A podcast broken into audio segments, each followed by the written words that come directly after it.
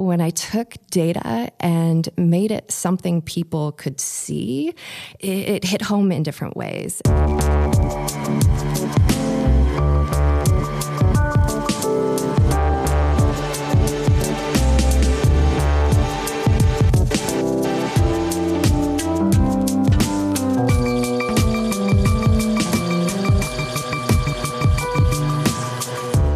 Hi everyone, welcome to a new episode of Data Stories. My name is Enrico Bertini and I am a professor at NYU in New York City where I do research in data visualization. Right, and my name is Moritz Stefaner and I'm an independent designer of data visualizations. And in this podcast, we talk about data visualization, analysis, and generally the role that data plays in our lives. And usually we do that together with a guest we invite on the show. Right, but uh, before we start, just a quick note as usual. Uh, our podcast, as you might know, is listener supported, so there are no mm -hmm. ads. But that also means if you do enjoy the show, please consider supporting us. Uh, you can either do that with recurring payments uh, on patreon.com slash data stories. So you can set up a recurring uh, donation basically every time we publish an episode, a little thank you.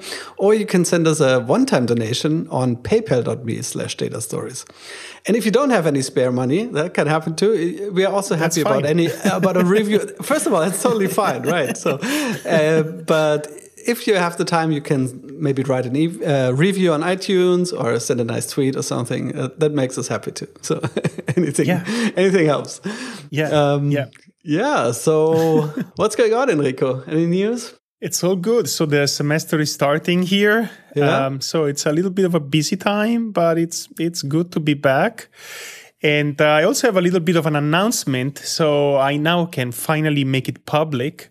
Uh-huh. I have been working for several months on um, on a Coursera course on information visualization, and this is now uh, public. And, uh, awesome! Uh, we are all really excited. Yeah. so actually, it's not even just a course. Coursera is a thing that is called specialization, mm-hmm. and a specialization is a group of courses. So if you want to learn about information visualization, that's basically an, a sort of evolved version, online version of the course that I've been teaching um, here at NYU for a number of years and um, plus additional things that I normally don't do in class. So it's uh, it's all brand new. Wow! And um, yeah, we are really excited about it. So if you are curious, uh, we are, we're gonna put a link in the in the show notes mm-hmm. and go there. It's for free. It's free if you want, right? Wow! So hey. the way Coursera co- works is that if you want to get um, a certificate in the end, you have to pay some some amount. Mm-hmm. Um, but, but just not, consuming the course is fine. Consuming the course is fine. So cool, just cool, go cool. there yeah. and let me know if you like it or not. I think that's one of the really crazy developments of the internet age. You can learn, like, you know, from anybody around the world. It's so cool. Yeah. right. So I, I learned uh, linear algebra from an MIT professor, and at the time, I was that blew yeah. my mind. You know, it's like, wow. Yeah. yeah, and now you can learn database from Enrico. So look at that. Yeah. Yeah, wow. that's perfect. That's awesome. I'll, I'll take a look at the course for sure. Yeah, please do. yeah. Yeah. Anything else? No, I think we just briefly want to reiterate that we will be in Berlin for uh, InfoPlus and uh, IEEE Viz. Yeah. And we are trying to set up a meetup. So if you happen to be in the region, uh, come visit us, right? October 22 evening, Berlin. Yeah. Yeah. 2018, yeah. And, I should mention. yeah. yeah. Yes. And uh, look, even if you are not participating to any of these conferences, you can still uh, um, come to the meetup. So let us know because yeah, yeah, absolutely. Yeah, we want to see as many people as possible. Right? Totally. Okay. So without further ado, we can introduce our guest for today. I'm really, really happy to have Cole Nussbaumer Knaflic on the show. Hey, Cole, how are you? Hey, Cole. Hi there. I'm great, thanks. So we've been meeting each other a few times around um, in the U.S. Or, or even around the world. I can't yeah. remember, and, I'm, and I'm and several times we said you should come over, and yeah, I'm so happy that you are you are on the show finally. Yeah, I'm excited uh, to be uh, talking with you both. yes. Finally, so, we have storytelling with data on data stories. like exactly, that, needed right. to happen at some point, right? needed to happen. The big crossover. so Cole is what an instructor, an author, a blogger, a podcaster, and probably much more than that. So can you can you briefly introduce our, yourself and let our listeners know a little bit about you and and what you do in visualization? Sure. So I help people and organizations make graphs that make sense. Uh, I wrote a book called Storytelling with Data, a data visualization guide for business professionals. Uh, that was published just about three years ago now. Uh, and I spend most of my time, or I should say, we spend most of my time, uh, of our time. Historically, it's been just me, uh, but have been growing a, a, small team over the past year. Uh, we spend most of our time teaching workshops where we'll go into an organization and spend half a day or a day with a group talking about how do you make a graph that makes sense, right? So mm-hmm. it's data visualization best practices, but then going beyond just the data viz and thinking really about our audience and our message and how do we not just show data, but weave data into a story. Uh, mm-hmm. Uh, so most of this is private workshops, uh, but then we also do public workshops. Uh, we have uh, some in the US coming up in San Francisco, Milwaukee, New York, uh, London in the fall, and then uh, we'll be also hitting Australia, New Zealand in 2019. Wow a real world tour, really. Yeah, it's cool. Yeah, yeah, yeah. yeah. So uh, maybe a bit about your background. So how did you actually get started with viz and how, how did you catch the the Viz bug? yeah. So my background uh, educationally is in mathematics. Uh, out of undergrad, I started working in the exciting world of banking. Mm -hmm. it was credit risk management, uh, and so was doing uh, you know technical stuff of building statistical models to forecast you know when somebody not going to pay us? How much are they not going to pay? Mm-hmm. Doing scenario testing to try to understand whether our reserve levels were adequate and in what sort of scenarios uh, we'd need to adjust. And so for me, the visualization piece really started off as a way to bring some creativity into an environment that otherwise didn't seem so creative to me. uh, and then I, started to see that when I took data and made it something people could see, it just it, it hit home in different ways. And uh, and I also found that when I spent more time playing around with how I showed the data, people tended to spend more time looking at the data. So it mm-hmm. was this self-reinforcing cycle uh, of you know some creativity and uh, mixing that with the data piece. Uh, then the subprime crisis happened, and mm. uh, banking was not such an awesome place to be. so I stepped back. This was, uh, I don't know, 2007. Stepped back and thought, okay, what are the skills I have? Uh, where else might I apply those? And started just applying to jobs. And I came across this one description for people analyst that was super intriguing because mm-hmm. I'd never really thought of the idea of applying data to people, right, to employees uh, and ended up getting this job uh, at Google um, when the um, people analytics team there, uh, which is an analytics team in HR, it was just forming. So it was tiny. Um, and it was really interesting to see all the parallels between what I'd been doing in the banking world and what we could do with people data, right? So you figure somebody defaulting on a loan, deciding not to pay you, it's actually quite similar to somebody deciding they're going to leave the organization and not work there anymore. Mm-hmm. And so mm-hmm. started applying some of these same sort of uh, statistics to people data. Uh, and then the visualization piece stuck with me through that um, in terms of just continuing to play around at first uh, and sort of became our team's uh, go to person uh, for brainstorming or uh, sketching out different ideas. And then at one point, we were building an internal training program at Google. And I got asked, Would you like to build a course on data visualization? Um, which was really fun um, because it meant I could pause and start to do some research and understand, you know, why does some of the things, why do some of the things I've landed on through trial and, and error over time, why do some work and some don't? And, you know, what's some of the theory behind how people see? And that's really uh, where sort of everything started. Mm-hmm. Yeah. Very nice. And um, I'm, I'm just curious to to know a little bit more about I think when I look at, at the type of work that you do, you seem to be one of those um, lucky people who managed to to set up um, um, and own a business in visualization, right? Yeah. And um, and that that's great. And um, so how how how did this work? How did you how did you think about initially about setting up a business on your own and and make it successful? Yeah, I, have been very fortunate because there was never a point where I thought, you know what, hey, I'm gonna I'm gonna just go on my own and do this. It, it sort of just mm-hmm. came about out of the work that I was doing at Google. Uh, mm. So developed a course at Google. It was a short course focused on you know how do you make a good graph, basically. Uh, traveled to our offices around the world teaching this, and then started recognizing well I guess first off, a couple people reached out outside of Google to say, "Hey, can you come mm. to talk to our organization, or can you come mm-hmm. speak at this conference?"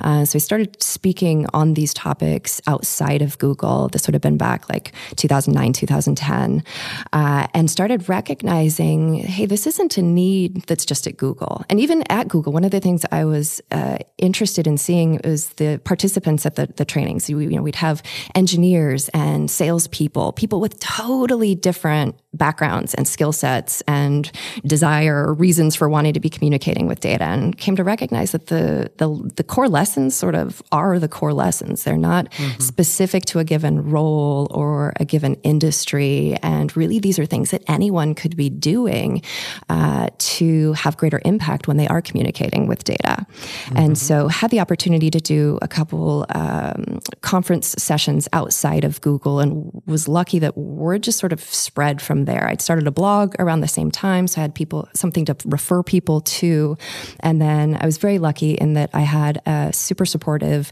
uh, management chain at Google, and they said, you know what, we, we, totally support this. You know, do this in your off time, use your own equipment, create your own materials, and uh, you know, see where it takes you. And so for the first year plus, I was using you know every vacation minute I had oh, to nice. go and talk to anybody who wanted to listen to me because I still at that point couldn't believe right people people wanted to hear what I wanted to what I had to say about how to do this, uh, and so um, yeah, it was all over the place at the beginning, uh, and then I made the decision to leave Google in 2012 because at that point it, eh, there, I'd seen the ramp up, I'd seen that there's demand there, I'd seen that I could I could connect with the demand and that there seemed to be a market here. So by the mm, time I left Google, yeah. it was already sort of proven. So I didn't have to make that jump that most mm. people have to oh, make when it yeah. comes to going from corporate a uh, corporate world and a secure job to sure. really risky starting it on your own because I'd already been able to do a lot of that while I was at Google, which was really uh, mm-hmm. fortunate. Mm-hmm. Yeah, it sounds like a very organic, like you know, gradually building it up and yeah. building up momentum until you could could make the leap. Yeah, yeah, that's cool. Yeah, and then um, yeah, you went into like self employment and probably started to work on the book as well, probably because that must have taken a while. Yeah. So the, it, yeah. the workshops came first, right? And so mm. they grew out of, you know, what started as a 90 minute course at Google to half a day. And then, you know, before long, I found I had more than I, what that I wanted to say than I could say in half a day. And then it was a day. And so uh, over time, the, the lessons that I was teaching codified. And that, that's really what the book came out of is, uh, you know, taking the lessons that, that I cover in workshops and expanding on those and showing them through various examples across different industries. Uh, and yeah, spending a lot of time writing and reworking and trying to uh, make it something that makes sense to somebody else. Mm-hmm. Yeah, I think the book made was probably then the, the biggest breakthrough in the sense that it suddenly made you uh, popular to a much wider audience again, or at least you on my radar you appeared with the book. Yeah, uh, yeah. Is that, is that sort of was that like a uh, another like was it just another small step, or was it really like this quantum leap in a way? I think for me, it was part of the natural evolution. Um, mm-hmm. It didn't feel like a huge step at the time. I mean, it felt like a great accomplishment to get it yeah. out there, and it was a ton of work. And I've definitely been you know, thrilled by the success. But for me, it was just continuing on this goal of wanting to share what I've learned and help more people be successful. And the book was a way to get that uh, message out there more broadly. Mm-hmm. Yeah, yeah. And and your book is is been really successful and uh, it's um i don't know when, when, i personally think about say maybe sometimes i think i should write a viz book yeah. i'm terrified because it's like I don't, have, I don't have much more to say right I, there are so, so, many books out there yeah, and yeah. i don't i don't want to repeat what others have done right but but your book seems to hit a really good nail and i really like the way you you structure it and the kind of information that you have there. So I was curious to hear from you what what went through your mind when you had to design your own book, and yeah, um, yeah and maybe maybe you can tell us a little bit about what you think is unique. That the, what kind of information one can find there and can't find in other books. Yeah, um, and, and, I appreciate that. Um, so I think for me, one of my big goals with the book is just making sure that it is accessible, right? So anybody mm. could pick it up and take something from it. So whether you know you're somebody who's been working with data for decades, there should be a tip or a trick or something to think about in a new way. Or if you're somebody who hasn't been working with data and it's becoming part of your role, as data is for for many roles there, that there's not uh, any sort of barrier barrier to entry uh, and, and it's not intimidating. So I, I strongly believe that uh, anyone can get good at, at, uh, at, communicating effectively with data. So I think accessibility is one thing uh, for me that makes the book different from others that I've seen. Uh, also, just the practical application. It's, yeah. Uh, you know, these are things that you can apply to your next report yeah. or presentation. So immediately useful, basically. Yeah. Yeah. Mm. It's hmm. not pie in the sky theory. It's, you know, here's how, what you should think about about when you use color and how you can direct attention or what might be distracting. And I think for me, maybe the third component that differentiates uh, storytelling with data is that storytelling piece. Yeah. Um, a lot of the data visualization books go, you know, much more in depth than than I do for sure into visualizing data. Um, but yeah. for me, there was a gap between, and, and then uh, actually on the other side, there are a lot of books that talk about presentations, right? Of building presentations yeah. or giving presentations. But what I didn't see was anything that really connected the two of those in a way that really spoke to me. Uh, you know, how do you not only visualize the data effectively, but then weave that into a story and bring in components of narrative and plot and tension. Yeah. And so so that for me is probably the the biggest differentiating piece. Though I will also say, you know, the book was written, well, published three years ago, written four years ago, and for me, the storytelling piece, the the way I teach it now and talk about it now, I feel like is much more nuanced. I was still really trying to figure it out at that point. yeah, uh, yeah. So it's a moving target for sure. Yeah. um, so I'm working on some projects now to try to uh, address that because uh, I think there's such power there, and I'm a strong believer that there is an incredible incredible amount of value to be obtained by work that's already being done that just maybe isn't being communicated as effectively yeah. as it could. And, and that's really what I want to try to mm. change. Mm. Mm. Yeah, yeah. Yeah, that's also something I was thinking about because um, I, guess everybody has their home turf, and for me, it's interesting to hear now you have this background in, in the corporate world and in banking, you know, and yeah, so on. Yeah. And and so that totally makes sense to me. And also a lot of the examples you show on the side, or the mm -hmm. also mm -hmm. the mm-hmm. redesign examples. So there's this SWD yes. challenge, like loads yeah. of. We, we, can talk about this one as well. Yeah. But often, like the the the go to format seems to be it's a single chart and it has some annotations like a cool title maybe and yep. you know some some explanatory text and I, I think it's uh, that's brilliant because it's like one of these yeah eternal like formats that, that totally work right and yep. probably also the first thing you want to understand how to do right yes. right but then on the other hand there's all these cool new like media and like animations and gifs and interactive yep. features and scrollytelling and and so on so how do you see the role of these different, more advanced formats in data driven storytelling? Is it like yeah. not even necessary, or is it like, yeah, what's your take on that? Yeah, no, it's a great question. And I will say, you know, you see more static from me probably because of the way you're seeing it, right? So when it's on the blog or in the book, it, it sort of has to be static for that right. and the, the, way that we're teaching. I, I, definitely agree with the point that you have to get good there before you move on to some of these other um, sort of more nuanced uh, mm-hmm. ways of telling story. Uh, I definitely, though, see there being uh, roles of animation and interactivity. Uh, so when we go through live, oftentimes uh, we'll look at you know how do you build a graph uh, if you have the benefit of being live in front of your audience. You know, you maybe start by showing just the axes uh, so that you can talk your audience through mm-hmm. what they're mm-hmm. going to be looking at before you actually get to data. Then you can start layering on data in these ways where, you know, you talk about a bit of context and you layer in the data that supports it or illustrates it and, and build up in a way where you can actually get to something that's really dense or complicated. But when you build it piece by piece and you're walking your audience through it, you know, whether it's live or, you know, in a GIF or something of that sort, it no longer feels complicated because of these steps you've taken to make it accessible through mm-hmm. the animation. Mm-hmm. Uh, interactivity, I I go back and forth on this because there, I, in a business setting at least, I think too often we try to go for interactivity when it's not really what's mm. needed. Mm-hmm. Um, yeah.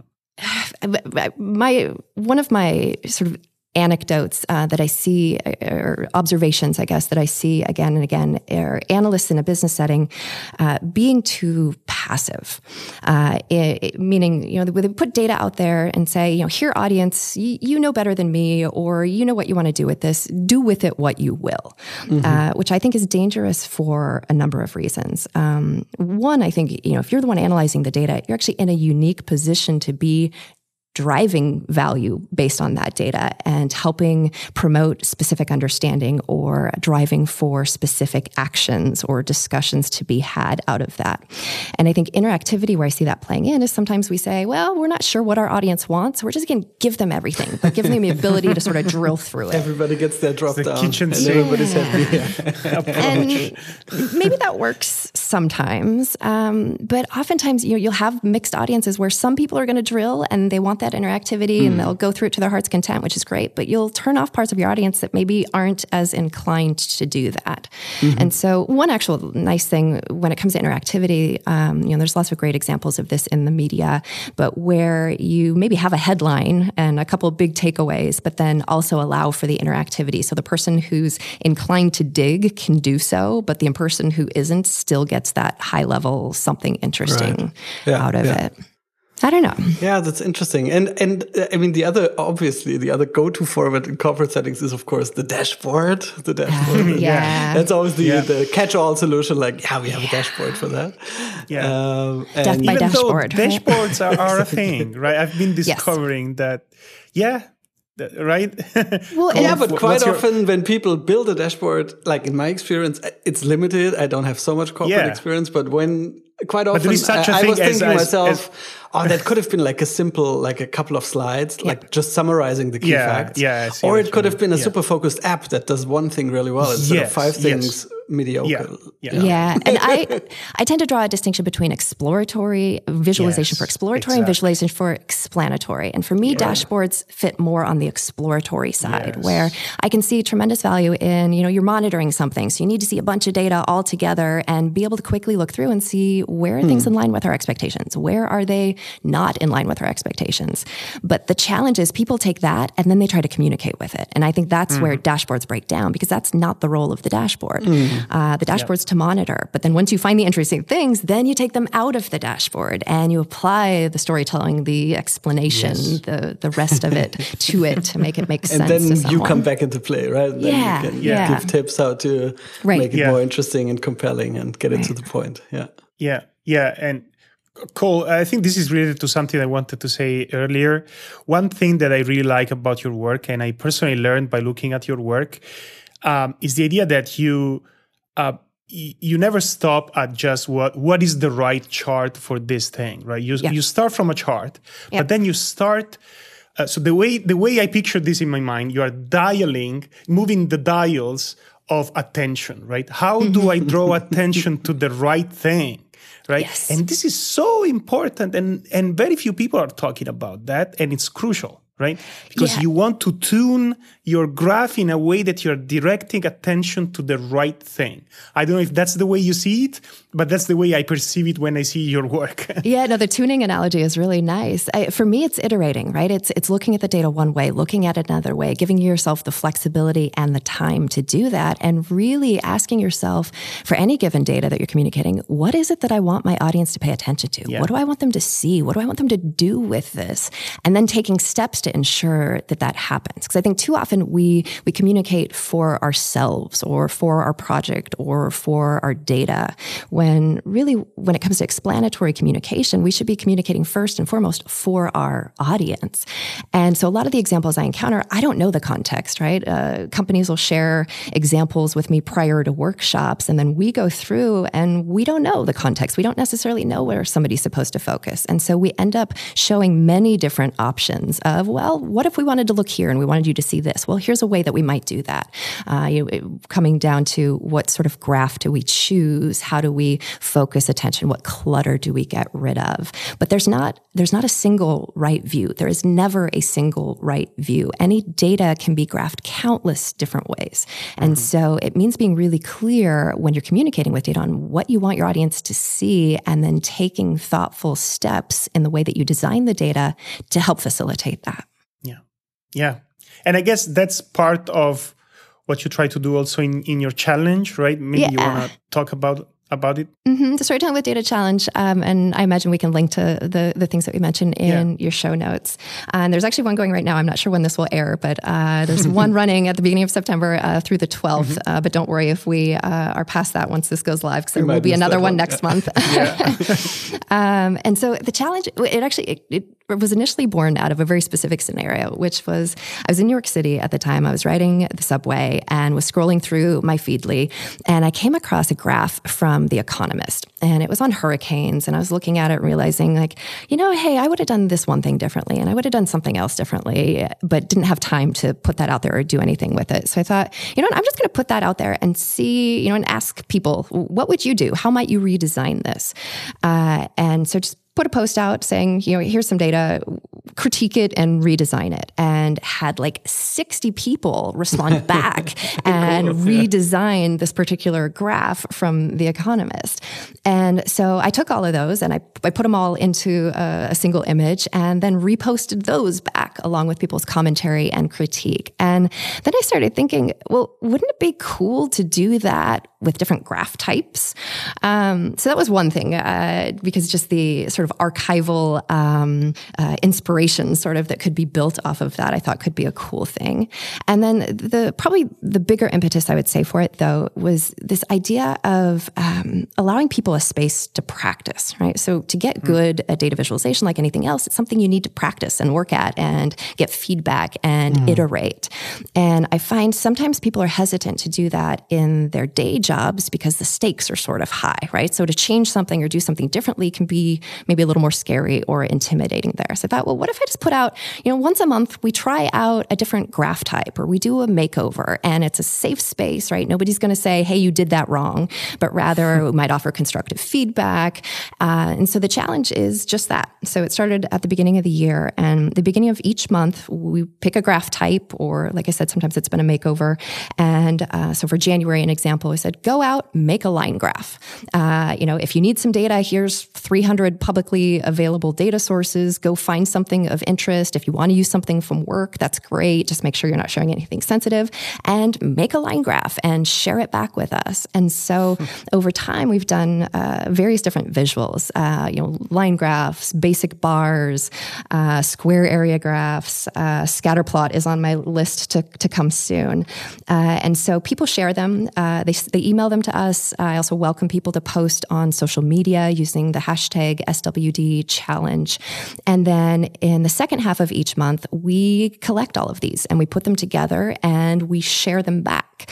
Uh, and so for me, the sort of the output or the um, the thing this drives is twofold. You know, one is this safe space to practice in uh, that I talked about, but then secondly, just having a spot to be able to go through. So if somebody's looking for inspiration or ideas on how someone else has designed a bar chart before, they now have, you know, dozens of examples that they can scroll through to see what do they like, what might they emulate, what are maybe pitfalls that some people fell into that they can avoid.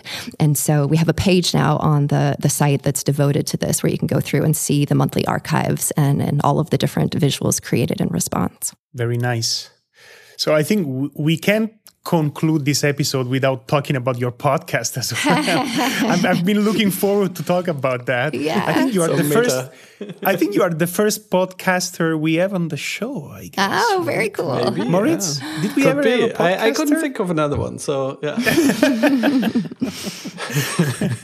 So, uh, how is your podcast going? Yeah, it's it's going great. It's going slow lately um, because I've been on a little bit of a pause. Uh, my family moved over the summer, so uh, uh, the podcast was one of the things that got back shelved, but it will come back. Um, and the podcast has been a ton of fun. It actually it was my husband's idea. Uh, he Yeah. is uh, super into podcasts, and um, you know, I I find I just I I try different things for uh, being able to get stuff out there um, and was recognizing that you know people like to learn in different ways and so let's test some different ways of of getting content out there and the, the podcast is one uh, one avenue of that right and so part of me was like well data visualization that's a pretty visual thing is anyone going to want to listen to, to We know about that complaint. Yeah, yeah. but it turns out people do, um, which is fun. And so the podcast is really just an extension of of the work and uh, is inspired, you know, either from questions that come up or conversations that I'm having. So there are episodes on, you know, the beauty of constraints and how we often complain about constraints of, you know, we don't have enough time or we don't have enough slides or we don't have enough uh, whatever it is, and, and actually how that can be a beautiful thing in terms of the solutions that it helps us come up with, or uh, you know, the art of feedback. How do we give good feedback uh, when it comes to critiquing data visualization? Um, there's one on common myths uh, that get propagated, and uh, I remember. that one was good. I enjoyed yeah, that. that or um, it depends uh, has been i think probably the most popular one which is interesting to me um, because it doesn't really answer anything right? It, it- the answer to everything is it depends. Um, Yeah, yeah. No, but I like it, and it's it's just you, and it's a challenge. I mean, you know, alone to keep people like engaged, but it it works. I think you prepare it well, and it's well produced. So kudos to your husband. yeah and, thank you uh, it's well Yeah. scripted. i'll be happy to kudos hear you. that No, no, it's definitely a recommendation. Yeah. yeah.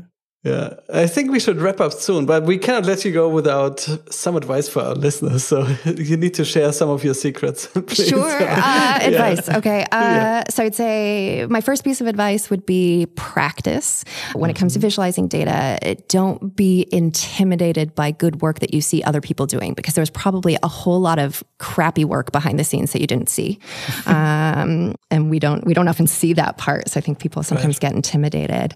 Um, but I think my top advice would be get feedback and get feedback from somebody who is unfamiliar with what you're trying to communicate. And, and you can do that in a couple ways. Um, talk someone through your graph, right? Uh, practice talking through it, how you would explain it to someone else. It gets us both comfortable uh, doing that in a way that makes sense. And then based on the questions that are posed, you can figure out does that mean I need to adjust how I'm talking about it or adjust how I'm showing the data? Or a second way is actually just create a graph or a slide and put it in front of somebody else and have them talk you through their thought process. Uh, Where they pay attention, what conclusions they make can be really useful for figuring out whether the visual you're creating is serving its intended purpose. Or if it isn't, give you pointers on, you know, where might you concentrate your iterations. Uh, and I think just recognizing that it takes iterating and looking at the data one way and looking at it another way to figure out a view that's going to help you create that aha moment in your audience uh, that we all seek when we're visualizing and communicating with data. That's a great tip. So don't be shy. Don't don't make it perfect before before you show it anybody else. But Yeah, yeah. be in a dialogue early. I think that's that's a really great tip. Yeah. Cool. Thanks so much, Cole. That was Thanks for uh, having super me. nice and super interesting. Um, we'll put a ton of links to all your stuff in our show notes, uh, to all your prolific outputs. And yeah, uh, and thanks for for sharing your insights and your journey with us. Yeah, thanks for having me. It's been fun chatting with you both. Thank you, Cole. bye bye. Bye bye. Hey folks, thanks for listening to Data Stories again. Before you leave, a few last notes. This show is now completely crowdfunded. So you can support us by going on Patreon. That's patreon.com slash data stories. And if you can spend a couple of minutes rating us on iTunes, that would be extremely helpful for the show. And here's also some information on the many ways you can get news directly from us. We're, of course, on Twitter at twitter.com slash data stories. We have a Facebook page at facebook.com slash data podcast, all in one word. And we also have a Slack channel uh, where you can chat with us directly. And to sign up, you can go to our homepage, datastory.es, and there is a button at the bottom of the page. And we also have an email newsletter. So if you want to get news directly into your inbox and be notified whenever we publish an episode, you can go to our homepage, datastory.es, and look for the link you find at the bottom in the footer. So, one last thing we want to tell you is that we love to get in touch with our listeners, especially if you want to suggest a way to improve the show or amazing people you want us to invite or even projects you want us to talk about. Yeah, absolutely. And don't hesitate to get in touch with us. It's always a great thing for to hear from you. So see you next time and thanks for listening to Data Stories.